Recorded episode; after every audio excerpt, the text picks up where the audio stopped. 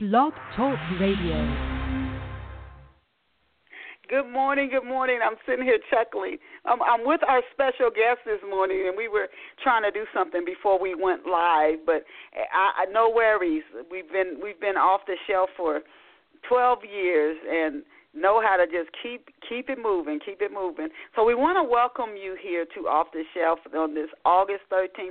I tell you, time gets by so quickly. We're already in the middle of August, and I can feel and see outside my window of loads of trees outside of my home where some of the leaves are already starting to change colors. So I encourage you, not only if you're somebody who has a heart for story and you want to write a story and you listen to the off-the-shelf guests and you wish you were in their shoes, don't wait. You can always sit down and start on a story or whatever it is you want to do today. So I encourage you not to talk yourself out of it. And another thought that I want to leave with you as we kick off this special off-the-shelf a show. This thought I also want to leave with you. Infuse your life with action. Don't wait for it to happen. And I hadn't even read that when I made my earlier statement, but infuse your life with action. Don't wait for it to happen. Make it happen. Make your own future. Make your own hope. Make your own love, and whatever your beliefs, honor your Creator, not by passively waiting for grace to come down from upon high, but by doing what you can to make grace happen yourself right now, right down here on earth, and that is by Bradley Whitford. So don't wait for it to happen. We're always waiting for somebody else to do something or for something to just, like a magic wand waved and something that we wanted just suddenly appeared. Go out and make it happen. And our guest today did that herself, which is why she's on this show. If she hadn't taken those steps, she wouldn't have a book. Before we introduce her, I also want to encourage you to pick up a copy of my new book, Love Pour Over Me, and I want to thank those who have already done so. And I hope you'll share with me how you enjoy Love Pour Over Me. You can get it in print and ebook format. You can also read free excerpts of Love Pour Over Me at my website, which is Chistell.com, Chistell.com. And I want to pause and thank those who have been with us for 12 years. I want to thank our loyal listeners again and our new listeners. And so now let us go and meet our very special off-the-shelf guest. And today's guest is, we've had some phenomenal guests on Off the Shelf. Today's guest is Paula Scott Bicknell, and she joins a long list of authors, some who have been on the New York Times bestseller list. Some of our authors regularly come on television shows weekly. Some have started their own. I know two who have their own television shows. So she joins a long list of awesome off-the-shelf guests. And again, it's Paula Scott Bicknell, and Paula is a Christian. She is a wife, a mother of 7 children. And when you go to her website, I'm going to give it to you in just a few seconds, and you look at her, you might have trouble figuring out which one is her and which one is her daughter. She just looks fabulous. She's a mother of 7 children, and if this was in the 1970s, we'd be saying something like, how things are relative, we'd be saying she only has 7 kids because people had a whole lot of kids back then. But in today's times, fast forward, we say 7 kids. But years ago, it would have been you only have 7. And she's also a lover of the great outdoors. You will fall in love with her website. And she's the author of the book, Until the Day Breaks. I encourage you to gift yourself, to treat yourself, to hop over and check out Paula's website, and it is P as in Peter, S as in Sam, B as in boy, ICKNELL.com. Again, that's PSBicknell.com. She should run a contest and say, can you guess which one is me and which one is my daughter? And see how many people get it right. Welcome to Off the Shelf, Paula. Oh, thank you, Denise. We're so happy to have you here with us on Off the Shelf this morning, and it is just a pleasure to have you here. I enjoyed researching for your interview, and I really enjoyed visiting your website. Your personality and your essence comes through your website. So before we launch into today's show's questions, this is a question I have asked all of our guests. I'd like to give our listeners a little backstory on our guests so they can feel like they know our guests a little bit before we launch more of the questions. So can you tell off-the-shelf listeners where you grew up, Paula, and what life was like for you growing up? Well, Denise, very blessed to grow up in the Sutter Buttes. They're known as the smallest mountain range in the world.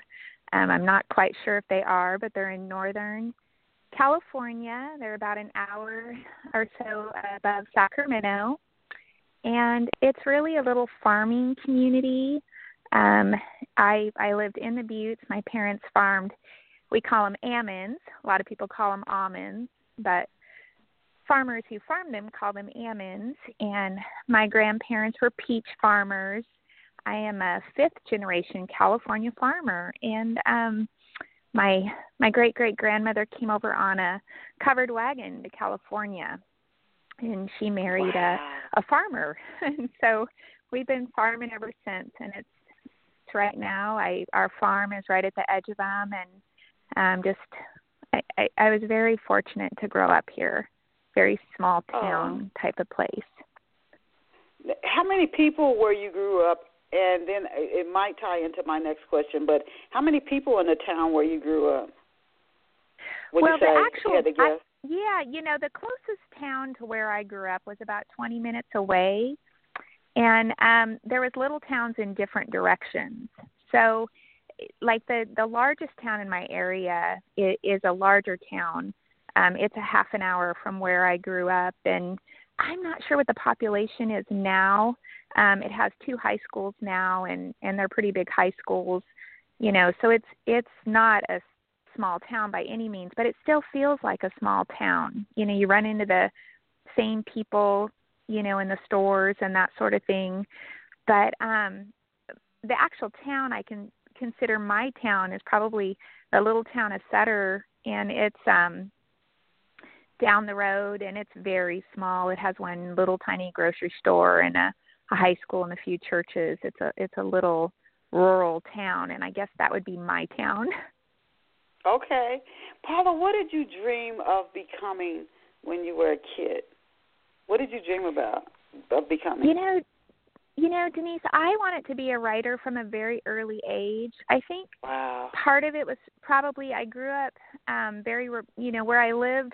We didn't. The closest neighbor was a ways. He was a farmer. There was no girls. My brother had a friend who actually drove his dad's old Jeep. He was probably 10 or 12, and he would drive up our hill and visit. And so I had a big imagination, maybe because I had to make my own friends. I'm not real sure.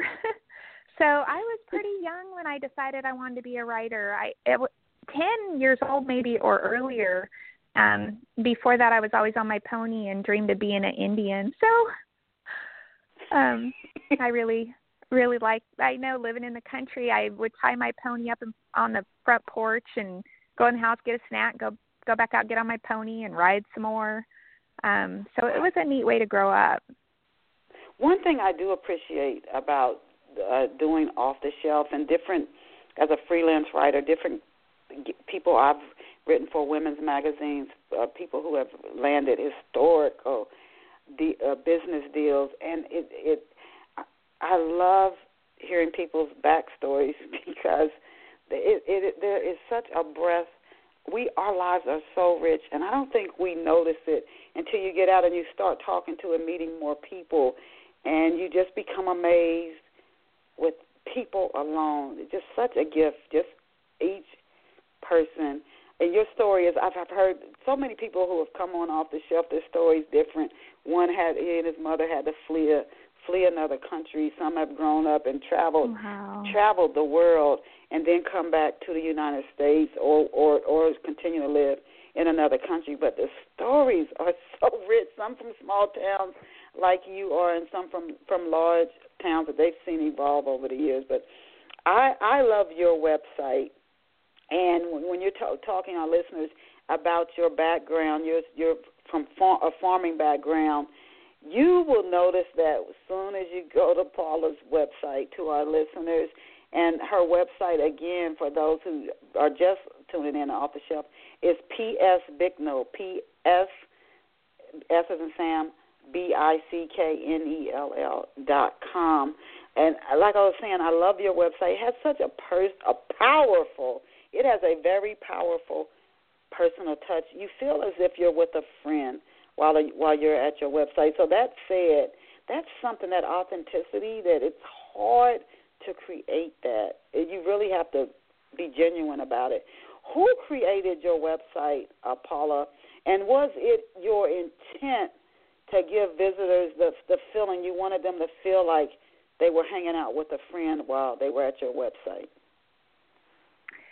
You know, Denise, my website was kind of an accident, I guess. When I started it, my literary agent at the time said I had to have a website, and he said I had to blog. And I'll be honest, I didn't know what a blog was. I was knee deep in raising my little ones, and I thought, I have no time to blog. I have no time for a website. I barely have time to write on my novels. I don't know how to do that. And I just really prayed about it. And I just said, you know, God, this is your thing. I'm going to do this for you. I started out, I just called it Lessons on Loving God, and started just telling kind of the lessons that God was teaching me. I just thought I would just share with my friends. I think of my readers as my friends. I started out, they were my friends. My first readers were family and friends. And so, you know, just really writing for people I love and for the God I love. And my website, honestly, my husband put together, and it needs so much work. But we farm. We've been in the middle of harvest this summer. We tried to add to the website so we could add my book, and took just on a basic website to put my book on there, and have not had time to work on it. But I try every week to blog, and I'm behind this week. I was hoping to get a blog posted before today, and I wasn't able to do that because our peaches and pluots we're just finishing up. We have another week or two of harvest, and we work really hard. We work 6 days a week. We take Sundays off. That's our day to go worship our Lord and be a family and have a family dinner with my parents and our kids. And so I'm glad you like the website, Denise. I feel like it needs a lot of work, but I just try, you know, I just decided from day one, I'm just going to be honest in my walk with the Lord. And you know, we all kind of wrestle and struggle and have joy and sorrow and all those things. And I just wanted to be real about that. Where did you get the idea for your first story, A Puppy Without a Tail? Oh, too funny. I can't believe you. Yeah. And, you know, I'm not sure where that came from. I love puppies. You can ask my cousins. I always wanted to play puppies when I was really little, and it just drove them crazy. And I think, again, the puppies were my friends, the dogs. We lived on a little farm, and I had lots of animals, and I always had my dog with me and loved puppies. And I think it came from, I always feel like I was missing something. You know, like, I think when you are created by the Lord, you just have that place in your heart for Him. And when it's not quite filled yet, you just feel like you're missing something. And also, you know, when you go to school, you just kind of, you don't always fit in at school. I went from a really tiny little country school to a bigger school, which was small. People would probably laugh, but my parents, when they moved to Sutter Buttes, I was moved to a bigger school, and I just felt out of place. And I had worked on The Puppy Without a Tail, and I finished it in I think I was 4th or 5th grade when I finished that story, and I drew all the pictures for it. And of course, my parents were so proud. They really nurtured that in me, the storytelling. Oh, that's good. That's good. Now, did you go back, and I only have a few more questions before we get into Until the Day Breaks. Did you go back and finish your bachelor's degree? As I was researching, I said, oh, my gosh, I couldn't believe that you stopped two classes shy of graduating. Did you? You know, Denise, I never did. My husband was in the military. He was an Army helicopter pilot. and we moved around a lot. And he at Davis, which UC Davis is a wonderful university, and I went and signed up to finish my degree, my English degree. I was 2 classes short. Of course, I would have had to take, probably a year or two at UC Davis to meet their requirements. And I signed up for my classes, and I found myself pregnant.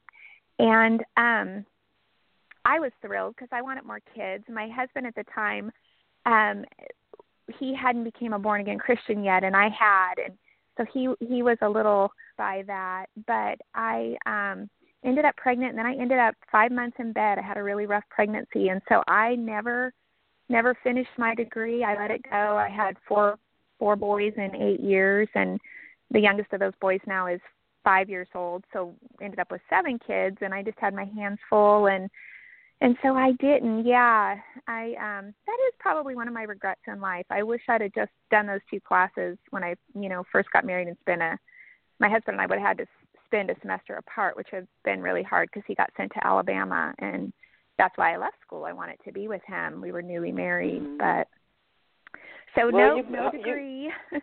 You can always go back and finish it. You were that close, which is a good thing. I had 2 other questions I wanted to ask you. Did you and you are the things you do to all off-the-shelf listeners are probably like, oh my gosh, you are probably maybe opening up a world to a lot of our listeners that they only see on television. Did you really raise pigs in school? Oh, I did. I loved my pigs. I did. I had pigs for 4-H and FFA, which is Future Farmers of America, and I loved my pigs. Pigs are very smart. They're a lot like dogs, which makes it really hard to part with them at the fair. At the fair, you have to sell them for market, and, of course, somebody's going to eat them. That was really rough on my heart. And it's funny, I had picked pigs over sheep and other animals because I thought I would love them less, but they're a neat animal, and so yes, I did. Oh my goodness! Okay, so one more question before we talk about Until the Day Breaks, and I sort of alluded to this when I was introducing you your husband, and I got to tell you, especially you look like you're in your 30s. Now you have 7 children, and you more so to me look like you're in your 20s. You just both you and your husband. I wouldn't say if I had to guess your ages. You don't really look them. You look like you're in your 20s. Somebody hears you have 7 kids. Even if you started having kids when you were 12, they could figure that you you'd have to even still you wouldn't be in your 20s probably. Do you think that living out in nature, do you think it helps to keep a person looking young? I had to ask you that. Is that your secret? You look like you're in your 20s. Seriously, what do you think that's where it comes from? Just working outdoors a lot. Denise, tonight is my 30-year class reunion. I'm 48 years old, and I'm going to my 30-year class reunion tonight. I'm nervous about it. A lot of these people I haven't seen in years, decades. I do think life in the country has something to do with it. It's hard work, but we have our own garden. We have our own chickens. We farm our own meat. A lot of our food is pretty natural food. I work. We have farmers markets, so I'll trade my fruit for vegetables at the markets. I only grow tomatoes these days because my biggest thing with my garden is we have rattlesnakes and black widows, and I fight them to get my vegetables out of the garden. So my garden is half the size it used to be. But, I think one of the biggest things, Denise, is that I ask the Lord to renew my strength and youth often to keep up with my kids. I think having little ones, even though it's exhausting, really makes a difference. And chasing my little boys around, I have to be fast enough to catch them when they run off. And so I'm always asking the Lord, please, Lord, give me strength to be a mom, farmer, to take care of our farm, take care of our large family. Okay. And maybe that's one of the an additional benefit you're getting. Like you're in your 20s. You look like you're in your 20s. Now, is Until the Day Breaks, I love that title. Is this your first published novel? And if not, can you tell us what the title of your first published novel is? It is my first novel, Denise. I've written short stories for Chicken Soup for the Soul, Guideposts, that sort of thing. But this is my first novel, and I actually wrote it in my 20s, and at the time, I was not a born-again Christian when I wrote it. I was a pretty strong Catholic and went to Mass often and loved my religion. And I wrote it because I had a best friend, very strong born-again Christian, and always had her Bible, I admired her very much. So when I actually wrote the first draft of the novel, my Rachel was very much like my best friend, Christy, who was a really strong Christian in my life. And then I kind of modeled, Roman, the hero after my husband. And once I finished the draft, we were in Germany. My husband was stationed in Germany. So then when we moved back to the States, I submitted it to the a really good rejection on it. I had a publishing house read the whole thing and really liked the story. But I didn't realize at the time, I wasn't working with anybody. I really didn't know much, and I didn't realize you were supposed to fix stuff and resubmit it. So I never resubmitted it. I just wrote another book. But it is my first published novel. I waited a long time to publish it. I rewrote it when I became born again. Okay. Now, what inspires you? We know where the Roman character is based loosely or however much off your husband, and the Rachel is based off of a friend that you had. What inspired you, though, to actually sit down and write? You said you started on it in your 20s. What inspired you to actually sit down and write Until the Day Breaks? I really wanted to be a novelist. When I left college, I was just set on being a novelist. At the time, I was an avid reader of historical romances, and I wanted to do that. And my grandma was an avid reader of historical romances, my grandma Helen, and she had just really put it into my head that that's what I was going to do. And she was a major storyteller. Oh, she told all kinds of stories. She had sold her horse in Montana and bought a train ticket to California when she was 17 and came down here and in a gold mine, and they got married. And so she always said, you're going to write these books that these women write. And so I took a shot and I wrote my first book was Follow the West Wind. It never got published. It was considered by Harlequin. I was 21 at the time, and then they didn't take it. And so then I wrote Until the Day Breaks. And I wrote Until the Day Breaks in Germany. I started it because I was really homesick for California. I really missed the farm. We lived on like the fourth floor of a cinder block building from World War II.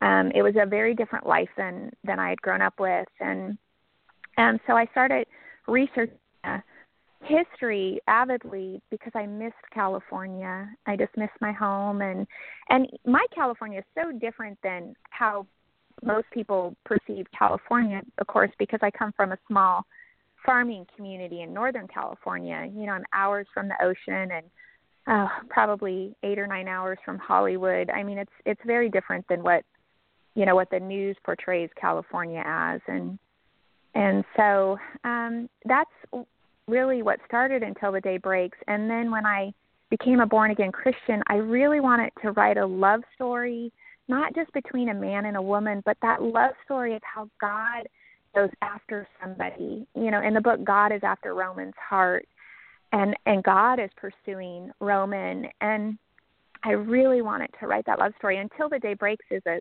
scripture from Song of Songs in the Bible. And I read that Song of Songs numerous times to write my book. I really wanted to portray love, just that really passionate love that the Lord has for us. And even when we're dirty sinners, you know, even when we don't know him and we're sinning, the Lord loves us and goes after us. And I really wanted to put that in my story, and I hope it comes across. Can you give off-the-shelf listeners a brief synopsis of Until the Day Breaks? Yeah, so while researching, I found out that the Californios were a very unique culture in California. It didn't last very long. So Spain had settled California, and really the Catholic Church had. They had missions all along the coast in California, and then Mexico took over Spain. And so at the time my book is set in 1846, Mexico actually owned California. But there was a group of people called the gente de razón. They were the educated people. They were the people that really ran California, really governed California, and they were the Californios. They were of mixed Spanish, some Indian heritage. They prided themselves on their Spanish blood. So the more Spanish blood they had in them, it was almost, you know, like royalty. And they were ranchers. They had vast herds of cattle and lived on their horses, and it was a very unique culture, and it reminded me a little bit of how I'd grown up. My dad had a cattle herd. My grandparents and my uncle had cattle. I was a little tiny girl on my pony herding cattle, and so it reminded me a little bit of my upbringing, and I loved the culture, and I love the rising of California, how it did become a state, and so I wanted to write about that, and out of that, my story was born. And Rachel was the name Rachel was the first American woman to come to California by ship. Rachel Larkin, she married Thomas Larkin, and that's why I named my character Rachel, because she was I have her as an American woman coming to California. And where was she from? Where did she come from? She was from the East Coast. I had her from the Boston area. Kind of the outskirts of Boston, and in that day there was quite a few Americans, they called them Yankees, that came to California and wanted to own land, and to do that they had to become Catholic. They had to join the Catholic Church to own land in California, and the Californios betrothed their children. They arranged their children's marriages in California at the time, which I found so interesting. And so I thought, well, you know, what would it be like? Go ahead. Yeah, go ahead, Denise. No, you said you thought, what would it be like? To put an American girl with a Californio, a Spanish soldier who didn't want her, who did not want to be married to her. And when they were betrothed, it was like marriage. The only thing really they weren't supposed to do is, you know, they weren't supposed to have the marriage bed yet until they had the wedding. But in all, since, you know, with the government, they were considered married. It was just a very interesting culture to me. And I thought, gosh, that could create a lot of conflict in a relationship. So your story is historical. And there are people who love historical novels. We had a guest on here, and I think his stories were set in Texas. And he said, he said, there are people, he said, I'm telling you, if you they had something on a menu, well, depending on when you set your story, you could say they had something on a menu in a restaurant or something. He said, if there are people, he said, I'm telling you, who actually know whether that food was actually on a menu back then or not. And they will call you out on it. He said it's just amazing.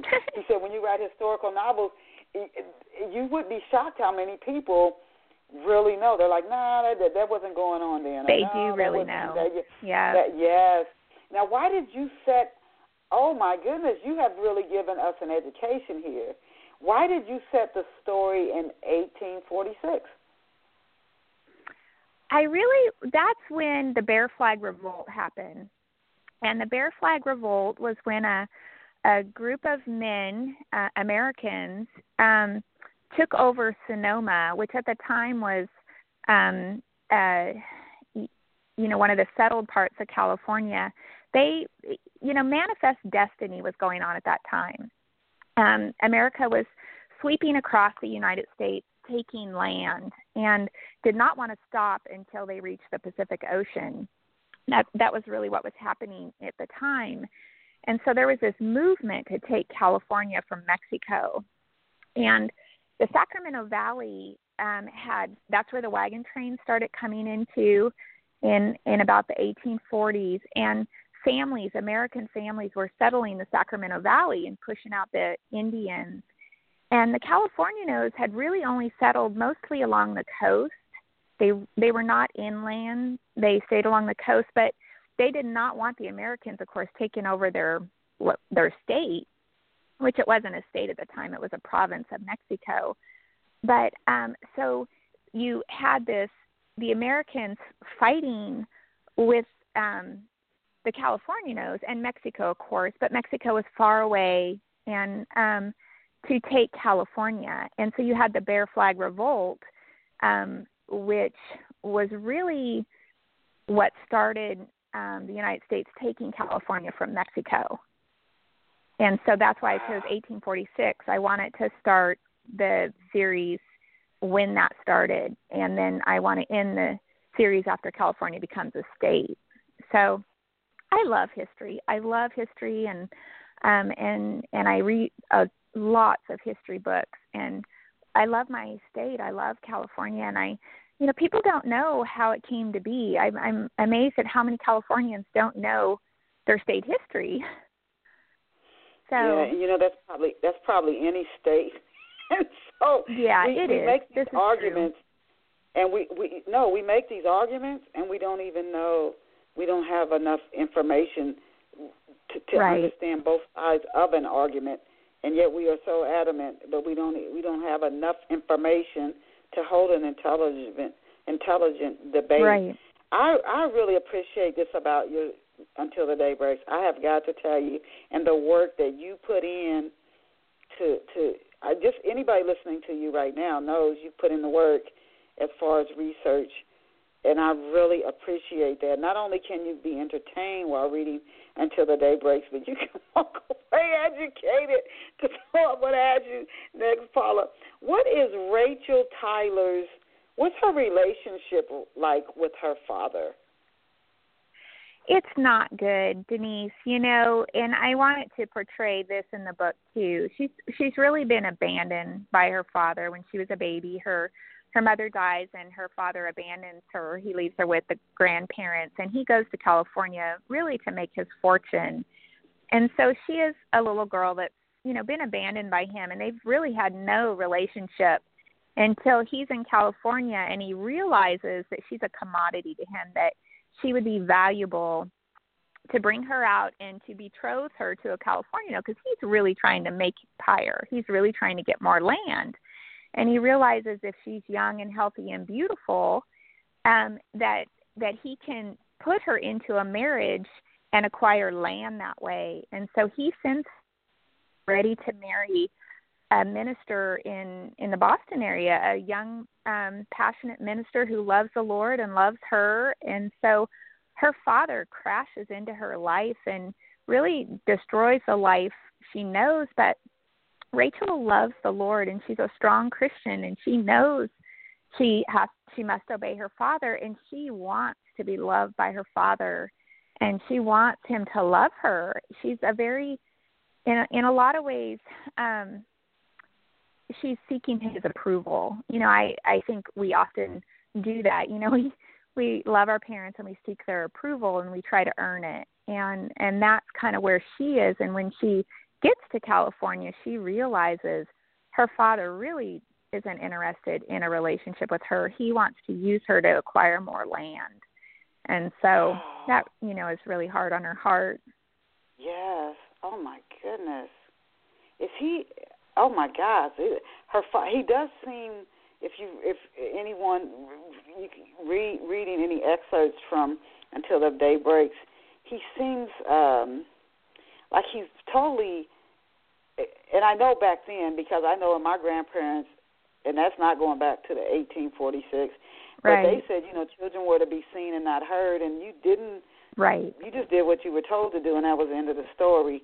He seems very almost like he, and maybe that was the way it was back then. Your children don't have feelings. They don't have thoughts. Who cares what they think? Who cares what they're feeling? This is what I told you to do, so go do it. He does come across that way, which makes me wonder why even would she stay. She seems more like a somewhat of a risk taker or an adventurer to me. And then I also wanted to ask you, is Until the Day Breaks, is it a sequel? And if so, why did you decide to start it with a sequel? But it's not a, you said this is the first, plan on making it a sequel, correct? Right. You plan on making correct. It's the first. Okay. It's the first in a series of 3 books. The second book I hope to have out there by December. I'm well into writing it, and that is it's titled The Far Side of the Sea, and it's set mostly in San Francisco in 1849. That is when San Francisco really became a city. It was a little village for years. It was Yerba Buena, and then when the Americans took over California, it became San Francisco. And then, of course, with the gold rush, it exploded. It just boomed and grew very fast. And so I have my second book set in that time frame, and it's Roman's little sister, Maria, who is the main character of that book. And then the third book will be Chasing the Wind, and it is set in the early 1850s when California really was born out of the gold rush. And so many things it was built on at that time were things that really didn't last. You know, the riches of gold, you know, that played out eventually. And you had a lot of transient type of lives at that time in California. And I wanted to portray that. I didn't feel like I could do the California Rising. It's called the California Rising series. And I didn't feel like I could put all that history in one book. It didn't feel like I could do it. And so at the time, my literary agent said, make it a series, which I thought was a great idea. Les Stobie was my literary agent at the time, and he actually named the series the California Rising series. But I haven't written the last book yet, and I'm close to being finished with the second one. So. Okay. Does Rachel have any brothers or sisters? Is she an only child? She's an only child, yeah. She's an only child. Can you describe Rachel for us? Tell us the type of a woman. And I also wanted to ask you, we're 1846, so we know women, like children, you did what you were told. You didn't have much of an opinion. Is she a follower? Does she give in to other people's orders, especially when you consider her relationship with her father and what he wants her to do? Or is she bold? Does she speak up for herself? You know, Rachel is an interesting character to me. She's a lot, like I said, my best friend Christy. I also, when I rewrote the book for Christian readers, when I became a born-again Christian, Rachel took on a lot of characteristics of our oldest daughter, Tammy. And I actually kind of modeled some of her looks after her second daughter, Lacey. But Rachel appears to be very submissive. She seems to be very obedient. But underneath, she's stubborn. Underneath, she's a fighter. But it's been so buried in obeying God, and I believe that obeying God's a wonderful, wonderful thing. But I think in those days, women were really taught to be submissive, and we should submit to God. Even today, we should submit to God and obey our husbands. The Bible says to obey our husbands, and that to me has been a bit of a struggle. I'll just be really honest with you. You know, my mom's very strong-willed, and I grew up, I remember the 70s when there was a real rise, and maybe, I'm sure even probably in the 60s, but I was born in the late 60s. So a real rise in women's asserting themselves. Mm-hmm. And so I really wanted to portray a woman who was fighting that she knew she needed to submit. She knew she needed to obey. And yet inside she really struggled with that.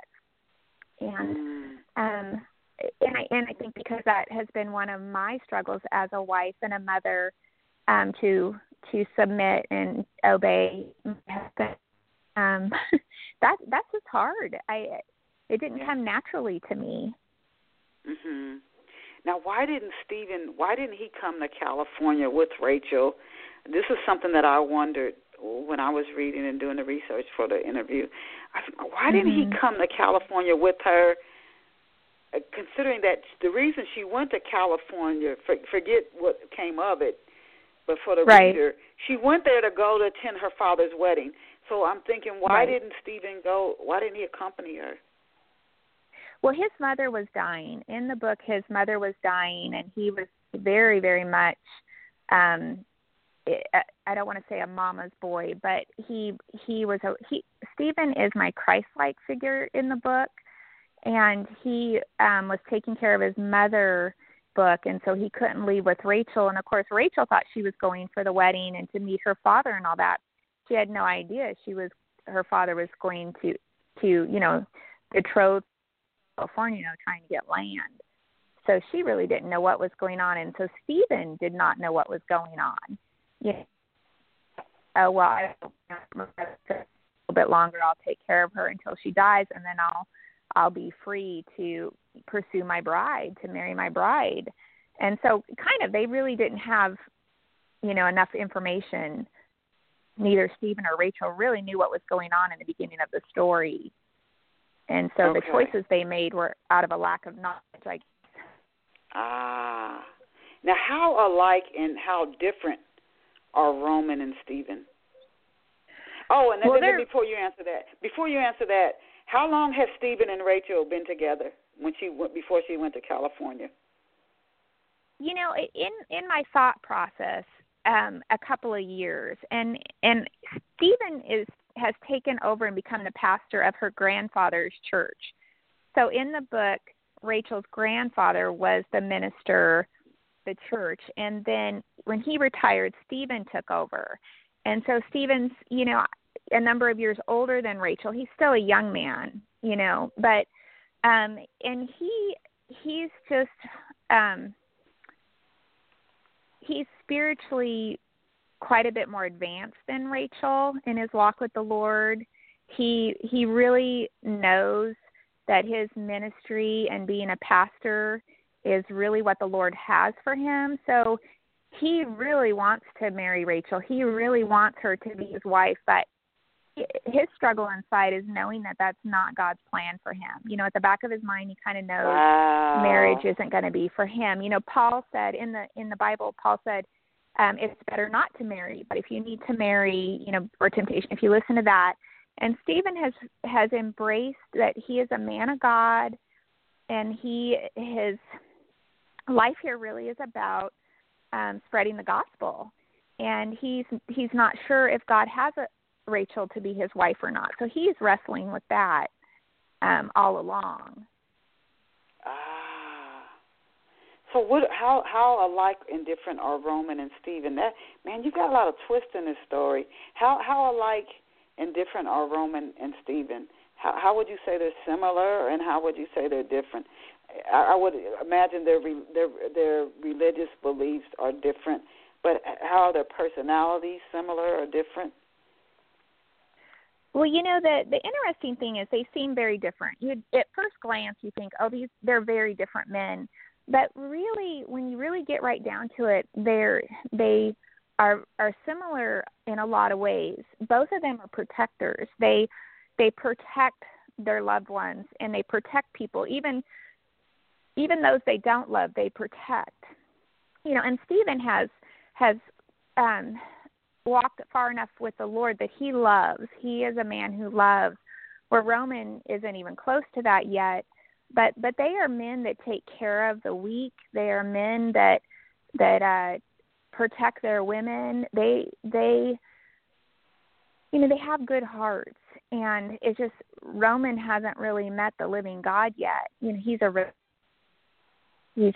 very Catholic in his beliefs, but he is mad at God. He is angry at God for his mother dying, and you know, just he's fighting so hard to keep California, you know, to not have the Americans take over California. Where Stephen's real push is heaven. The kingdom of God is what Stephen is really pursuing, where Roman is really pursuing the kingdom of California, its own country governed by the gente de razón, which were the upper class at that time, the Spanish-blooded people who really their roots were from the conquistadors, the conquerors, is where these people came from. And their mentality, I guess, was you conquered the land for God and for country, is really Roman's roots, you know, where Stephen's roots are much more rooted in the Bible. And when I say the Bible, in the biblical teaching that we are really after the kingdom of heaven, not the kingdom of this world. I tell you, you're this Until the Day Breaks, the three-book series, it could be a movie, a television show. You have done your homework. You have a phenomenal story that you're developing, and the first book already done. Can you remind us again, what happened to Rachel's mother? Did she pass away, or did she just abandon? You said her father abandoned her and left her with her grandparents, right, to raise her. What happened to her mother again? Her mother died when she was a baby. Oh, so okay. Her mother passed away when she was just a little toddler, and she was left with the grandparents to be raised by the grandparents. So she and Roman's history there is similar. Let me ask you this. Yeah, the loss of a mother. Yes. Let me ask you this. When you say... I'm listening to you during the interview, and this is how a book becomes more interesting and engaging for somebody who hasn't read it yet. You've tied a lot of things together. Did you set out to do that? Did you set out knowing Roman's upset with our Creator because his mother's not here, and Rachel doesn't, her mother, and then she's with her father. I don't know how dominant Roman's father is in his life, but some of these links and these conflicts that you have, did you set out to create those when you were developing the story? And this would be helpful for our listeners who want to create a novel or who are creating one. Did you set out to do that, like mapping that out, or did that sort of evolve on its own as you wrote the story? You know, it really evolved on its own. I'm what they call in the writing industry a seat-of-your-pants writer, meaning the story, to me, it's like plays like a movie in my head, and I type it. So my first draft is so fun. I love the first draft because I don't quite know what's going to happen. I may have an idea, but what's happening is it's something that it's like I'm following a film, and I'm typing, and on the days when I'm just really in the flow, I'm just a typist, and I'm typing as fast as I can to get the story down that they call it following your muse. I always pray that I'm following the Holy Spirit. It's something that's outside of me.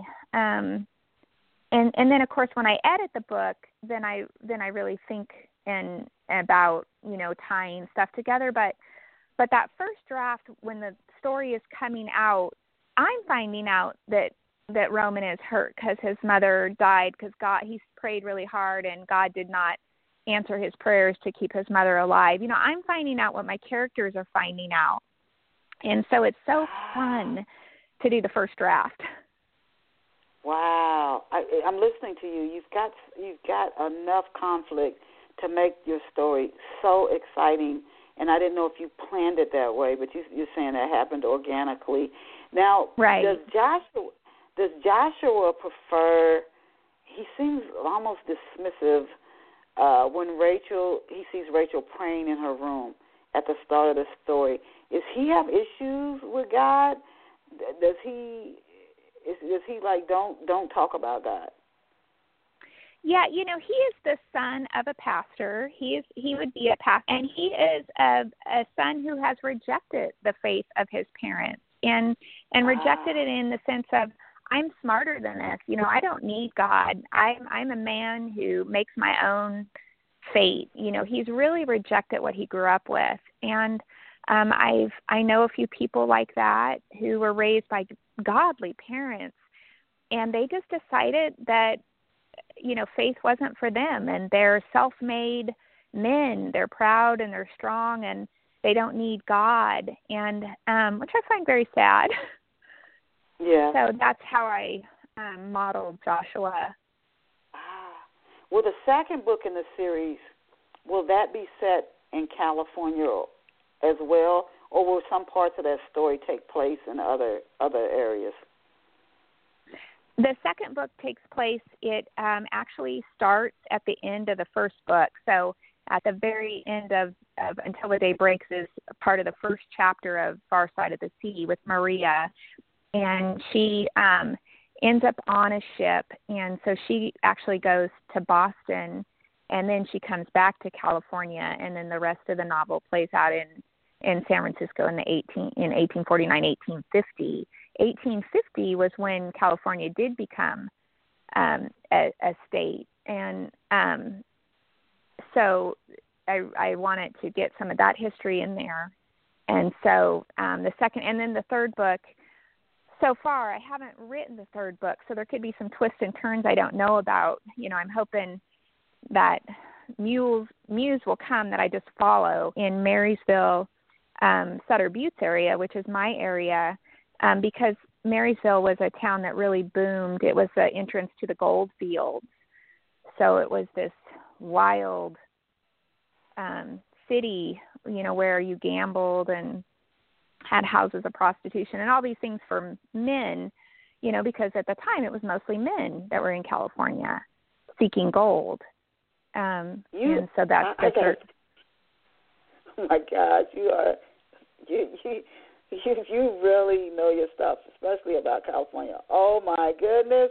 How long did it take you to write until the day breaks? And can you let our listeners know, because we have people who listen to Off the Shelf who themselves want to be writers or want to improve their stories, as well as readers, but how long did it take you to write Until the Day Breaks? And you said you don't have a process you use to develop characters. You just sit down and start writing? Yes, I do, and I think I probably need to rethink that. But that has been my process. Until the Day Breaks is interesting because, you know, I rewrote that book several times. And so the thing with Until the Day Breaks is it has, you know, violence and sexual tension, and I really want it to portray history authentically. I really wanted to portray human nature authentically. We really are sinners in need of a savior, and so that book I wrote on for years. You know, here and there I would work on it.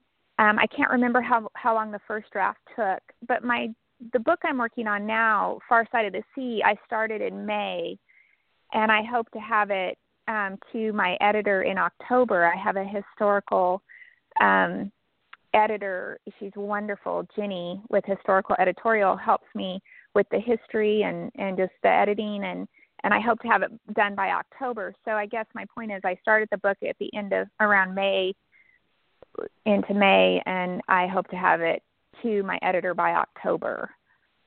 So, and you know, in the middle of harvest, it's really hard.